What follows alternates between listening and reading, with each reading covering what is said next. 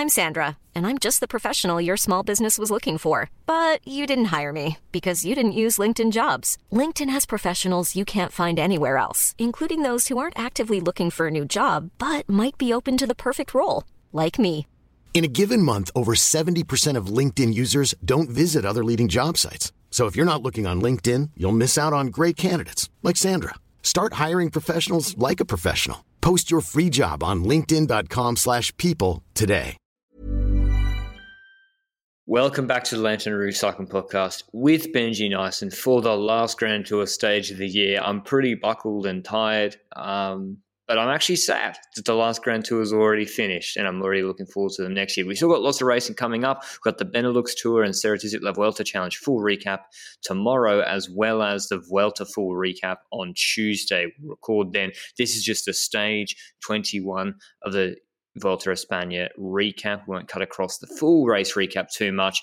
A 34 kilometer time trial from Padrón to Santiago de Compostela. This is where the famous Camino de Compos- Camino de Santiago, Camino, the, the pilgrimage to Santiago de Compostela uh, for Christians finishes here, and this is where the Vuelta finishes outside the cathedral. It's a very hilly course, up and down pretty much the entire time, with even a 2k 7.5% climb at up to the first intermediate time check, to the second intermediate time check at the end of a 1K 6% climb. Roglic was the heavy, heavy favourite. Before we get, actually, oh, I forgot we don't have a breakaway Benji. Before I read out the results, I want to mention our show partner, Le Col. They produce performance cycling apparel. If you haven't yet, there's the LR Vuelta 20 specifically for the Vuelta, LR Vuelta 20 all caps discount code for 20% off all Le Col items during the Vuelta España, and you can pick yourself up either the summer gear for the end of summer or going into autumn and winter as well. There's a sale on at the moment, and the code applies in addition to those uh, into already discounted items. But the results, Benji, Primoz Roglic finishing in first. How surprised are you out of 10 0? yeah, he was the he was the heavy favorite, but the question was was he going to take a lot of risks or not? And uh, you expected him not to take all the risks in the world, but he also would try for the stage, and I think that's exactly what happened here because the gap to the second person on the stage, Magnus Cort Nielsen, is 14 seconds, but that's also because Magnus Cort did a great time trial today. Magnus Cort was outstanding. Yeah, I mean, I couldn't believe it. He didn't have a follow car. It's uh, EFTT riders, Benji. The disrespect. Uh, didn't Bissegger like come second in a TT this year or win a TT and didn't have a follow car either? And now people know he's good. But yeah, people. It was an outstanding TT from him. But yeah, here's the full top 10. Roglic first, Cort second, Arensman on 52 seconds, Cort was on 14 seconds, Černý, they're, predictable guys, Černý on 116, Hager on 143. The next GC guy, Bernal, on 149 in sixth, three seconds out of Grosjean and Kruijswijk. Mas on 204, Izagirre on 206, De La Cruz on 2, 214. So Mas obviously set in second, that's fine, no disasters there. The big drama was Haig versus Adam Yates. Haig comes in at 252, beats Adam Yates eh? by about 20 seconds plus, maybe more, 20, 26 seconds. But that wasn't the story of this TT between Haig and Yates. Yates needed to gain a minute on him in GC to take the podium spot of third. He'd not, Benji and I were quite critical of him yesterday, which I stand behind how he rode the final stage. He was ninth at the first intermediate, 22 or maybe even 26 seconds ahead of Haig. Yep. On the part that suited him. 27. I, I was concerned, Benji. As a Haig fan, I was, I my my foot tick was, I was I couldn't even watch. But you, I think, were like, oh, I think Yates is really risking it here and putting it all out on the line and could fade. I think we either had one of the two. We either had a positive split by Yates, where he tried very hard at the start to make Haig panic. Uh, so a positive split by Yates at the start, making it very hard for Haig mentally by having those gaps on Haig at the initial part. So going a bit harder at the start, perhaps losing that energy for the latter part of the race. But with the potential ability of making Haig a bit more panicky. And that seems to be what he was trying because I don't think Haig was doing the opposite. I don't think Haig was negative splitting, was trying slower at the start to make sure he got more energy for the latter part of the race. I think it's uh yeah, he's just trying a lot at the start of the stage and at the start of this prologue, perhaps a bit too much. Yeah, I think so. And it seems he's almost done it on feel. And this is why we were critical yesterday because he then blew up completely. His splits were Adam Yates, he's ninth at the first intermediate, then 15th at the second intermediate. Haig now only 13 seconds, I think, behind him at the. Let me do some quick maths. It's all so far apart because there's so many people. Yeah, about 15, 14 seconds behind him at the second intermediate. And then 29th, he finishes Adam Yates about oh, a few minutes, three minutes back, over three minutes back. Uh, so 9th, 15th, 29th fades a lot. And yesterday I thought, well, because the gap was so big at a minute, he had to go out. They probably calculate you need to hold the power that he was holding to the first intermediate for the entire time trial. And he tried to do that and couldn't. Whereas I thought, you know, we thought yesterday, Benji, if he takes 30 seconds on Haig, plus six, you know, 24 plus six bonus, then you don't have to be so aggressive and you can make it a lot closer. So I think he cost himself there. And even Hagen, the in his interview afterwards, said, "I knew Yates would be up 20 on me plus on that first intermediate time check, and then I needed to just do my power because a minute is such a big advantage." But uh, yeah, what, what do you think? You changed your opinion on Yates yesterday, or stays the same? I think it stays relatively the same. We've got the fact that yesterday he could have taken time if he kept on pacing. I'm relatively confident he could have taken at least like 10 seconds, 15 seconds more which would indeed have made it a lot closer today. And that would not have caused him to have to go so fast at the start of the stage today. And yeah, I think that's a, a huge effect on how he performed in the second and third part of this time trial. I do think towards the latter part of the time trial, like the last three ish, four ish kilometers, he knew it was gone, the podium, and he probably wasn't racing at 150% anymore to try and uh, take that podium. Because if you're like I think he was like half a minute behind virtually on on Haig at that point in the time trial. So yeah, it certainly wasn't going his way, and we knew it was going to uh, be Haig on the podium at that point. And he didn't have Mäder so close behind him in GC, so he could do that in the final few kilometers. I'm pretty sure he did, based on the time trial, because Bernal beat him by like a minute and a half, right? If you look at it. Yeah, I know. Like huge. This is one. Of, this is Matt Bernal's one of his best ever time trials, and incredible for him. And he had nothing to gain because the GC gas was so big. What's funny, Benji, is you know if he was on the right side of that split yesterday, if it was if it was him but not Yates, he comes third in this Vuelta. And it's just funny yeah. how that worked out. Uh, that he was the guy he attacked, and then Yates went first, and I think Yates did do the, the most damage yesterday. Yep. But then Bernal countered, and then Yates counted off that, and then Bernal did the right teammate thing, and he he laid Lopez off the wheel. Um, so yeah, I think Bernal, Bernal would have gotten dropped on the final climb yesterday if he was in the first group, True. knowing the form he had in the last week. Personally, that's my take at least. But hey, so, we never know. other uh, other performances, yeah. Kuss Benji, GC Kuss, TT long is is long form TT Kuss. Was he trying today? Certainly was trying. He had to try and keep his GC spot, like he has to, and uh, that didn't work. He lost five minutes on the winner today, which is very Horrendous. significant. This is a minute worse than Guillaume Martin. Guillaume Martin lost his eighth spot to Sepp Kuss who dropped from seventh because De La Cruz made a leap from ninth to seventh in this final time trial, something De La Cruz probably didn't even think about when he started off this time trial this morning. So uh, yeah, what a what a bloody ride by De La Cruz. The only person to move up in the top ten and uh, doing so for two spots is uh well expected for one spot, but two spots is significant, and that's all thanks to uh Sepp Kuss's performance here. But in the end, what do you think about Sepp Kuss overall? His Grand Tour because he was pretty consistent, except for like the last two days. Doesn't that mean he's not consistent? I tried okay. That's just it. This we said it before the Vuelta. This is how he rides, and it's why he can't really be a leader. That's not yep. a criticism. He doesn't say I should be the leader. Make me the leader. He said I am happy with my role, and his role is incredible high mountain rider, and either as a domestique or going to stages. And he was able to do that in the Vuelta. He helped Roglic in pivotal moments in the high mountains. Again, he was there. Medium mountains, just not good. And maybe they should set. Did he do Liège this year, Benji? I feel like it would be good for him to do an Ardennes season um, to help in those medium mountain stages. Personally, I don't know. i am not sure whether doing those races automatically makes you uh, a good rider at them. True. he hasn't. He hasn't done a single one day race this year.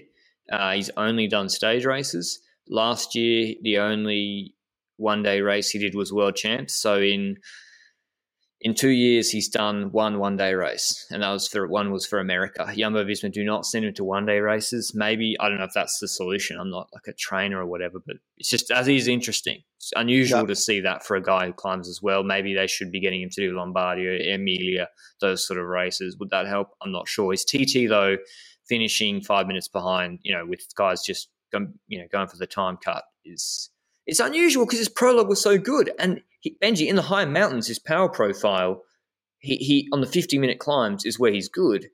It's so weird, like that he seems to be good at these prologue. What is it? It must just be comfort in the position. Comfort in the position, or do you think that it's the mental factor of riding alone that has an influence here? I don't know how much influence that can have, but perhaps that is the case because the situations that we see Kuss usually in, he's not usually riding alone. I think the last time I've seen him ride alone was, I don't know, the stage when he had in the Vuelta a few years ago and the Tour de France this year for that tiny bit after that climb. Yeah, uh, my guess would be that it is just not being used to uh, being able to put power out for 50, 45 minutes in the TT position, whether it's his hip or whatever. That'd be my mm-hmm. guess. But anyway, because I don't know, maybe it's his position because on some of the other TTs he's done, his power's like not bad. And if you, because he puts his power down on Strava. Anyway, that's enough on Sepp Kuss. We should tell you the final top 10 GC. Roglic wins the Vuelta 4 minutes and 42 ahead of Enric Mas, 740 ahead of Haig, who finishes uh, about two, no, a minute and a half ahead of Adam Yates. Gino Mäder takes the white jersey on 11.33 in, in fifth. Bernal sixth on 13.27. De La Cruz seventh on 18.33. Leapfrogs Kuss in eighth on 18.55. Guillaume Martin drops down to ninth on 2027. And Großschartner did a pretty good TT today, but stays in 10th on 22.22. Um, do we both have Roglic for the Vuelta in the preview? I think we did. Yeah, I think yeah. we did. Um, right. But uh, one final uh, note that we can't just skip over the fact that we saw some uh, illegal racing in the in the race today. Kruijswijk was caught cheating with a dragonfly on his shoulder, helping him with. Clearly, the wings of the dragonfly helped him with the watts. 50 watts per, per wing slap. I feel it. Mate, first Jumbo Visma have Wout van Aert at 187 centimeters on their website, then curiously change it to 190 centimeters the next day. If you don't know the, the TT custom ex, the extensions rule, you've got to be 190 centimeters. I'm sure he is 190 centimeters. Now there's dragonflies um, on riders, outrageous stuff. Uh, but yeah, otherwise points jersey Jakobsen finishes uh, and wins the points jersey. So they always they changed it this year which Benji and I weren't professional enough to know on the preview. I don't think for certain, and it was more geared well, nobody sprinters. Was. oh, really? Oh, the rules. Yeah, it wasn't our fault. Yeah, and the rules were uh, wrong on one page, and on the other page it was the other point system. So eventually, I thought it was going to be the one that they eventually uh, went for. Ended up asking it, and it seems like that was the the case indeed. So uh, Jakobsen takes it with the other point system. Roglic takes it. It's as simple yeah. as that. And I'm happy that this changes here. What do you think about it? I'm ha- I prefer it. I don't like the points jersey should be for a guy who's at least winning like contesting sprints. the bunch sprints. Doesn't have to win them all. I'm just cont- like contesting them. KOM goes to Michael Storer on 80 points ahead of Romain Bardet. DSM one and two there. I'm pretty happy with that The Storer and youth jersey, young rise jersey, sorry, to Gino Mäder. Already mentioned that ahead of Bernal, which Maybe we'll talk about Mäder in a sort of off-season podcast or on the re- yep. proper recap. Teams goes to Bahrain, I believe, Benji as well. Yep, Arashiro on the podium, mate. The goat. That's the thing. Landa could have been on the podium here with the team. It's uh, just just just quickly touching it, Benji the Lopez stuff coming out, it's it's looking it, like everyone's pouring more oil on the fire. Uh, we've got Unzué in the, in the Spanish public broadcast. We've got Lopez Entourage putting stuff out. It seems no one's really happy with the statement that was actually put out by Movistar yesterday. Putting that to one side, like, yeah, I, I think we've said it before. Landa deserves almost more criticism than Lopez. Lopez cost himself, really. Like, apart from Rojas yeah. doing a pull he didn't need exactly. to, he, he cost himself. Landa he could have been on the team's classification here.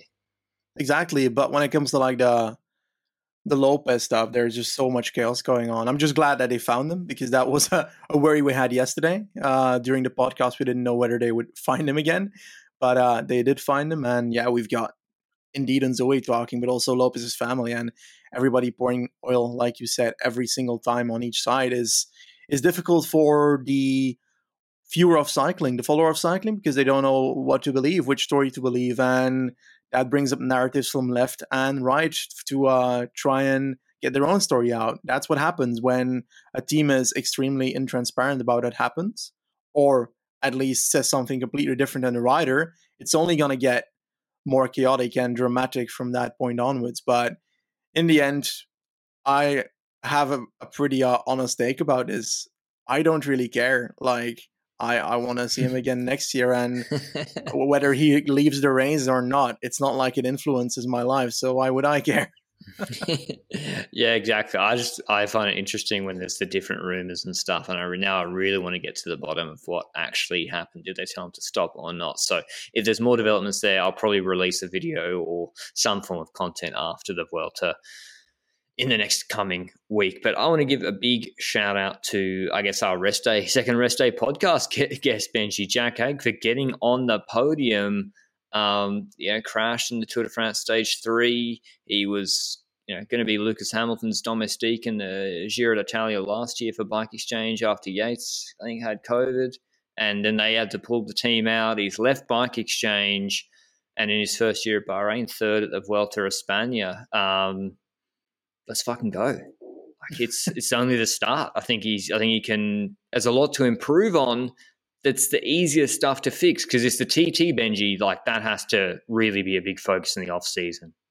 I think so as well. Like his time trial today was decent, but it wasn't at a level where he can be certain of future podiums again. So if he can get that up a bit more, I think he didn't go to the wind tunnel or something this year. Uh, I at least read that somewhere very recently.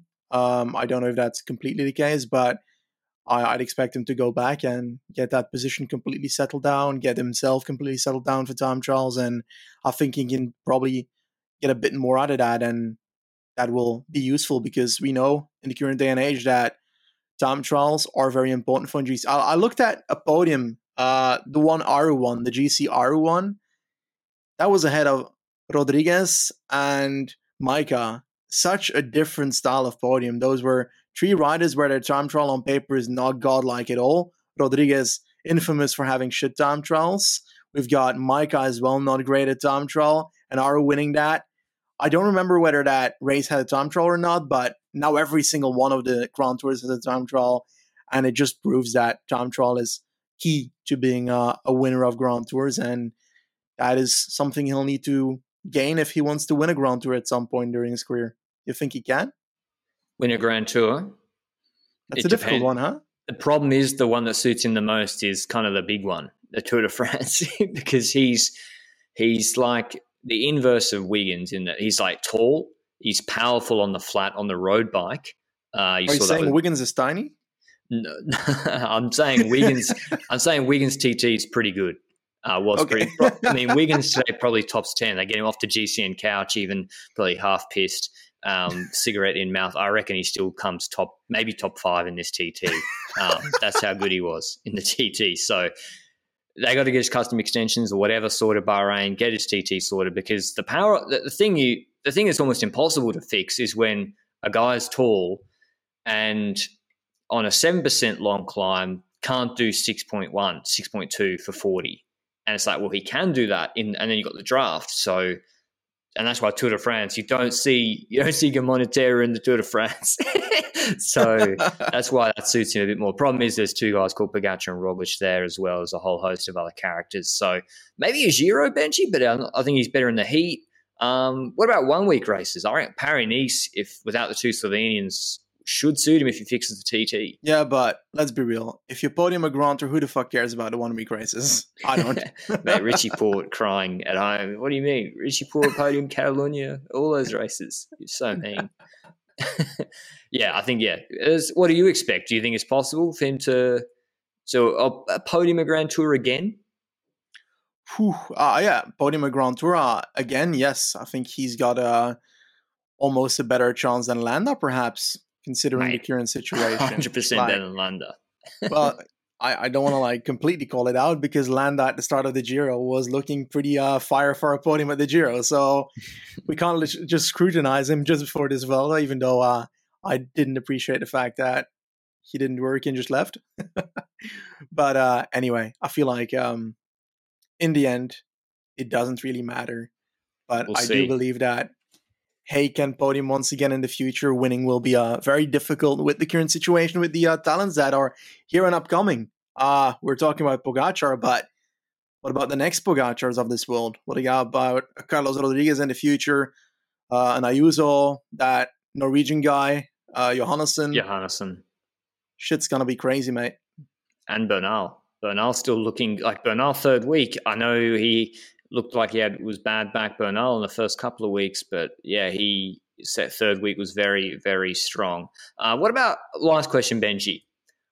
You Roglic, in my view, gifted Champs on the stage yesterday. You cannot change my mind otherwise. Everyone, comment down below. Change my mind. Whatever. Well- he gifted. He he did not chase Champoussin when he could have. If he'd if he had accelerated with 700 meters to go when Mas was pacing on the climb, he would have closed down Champoussin.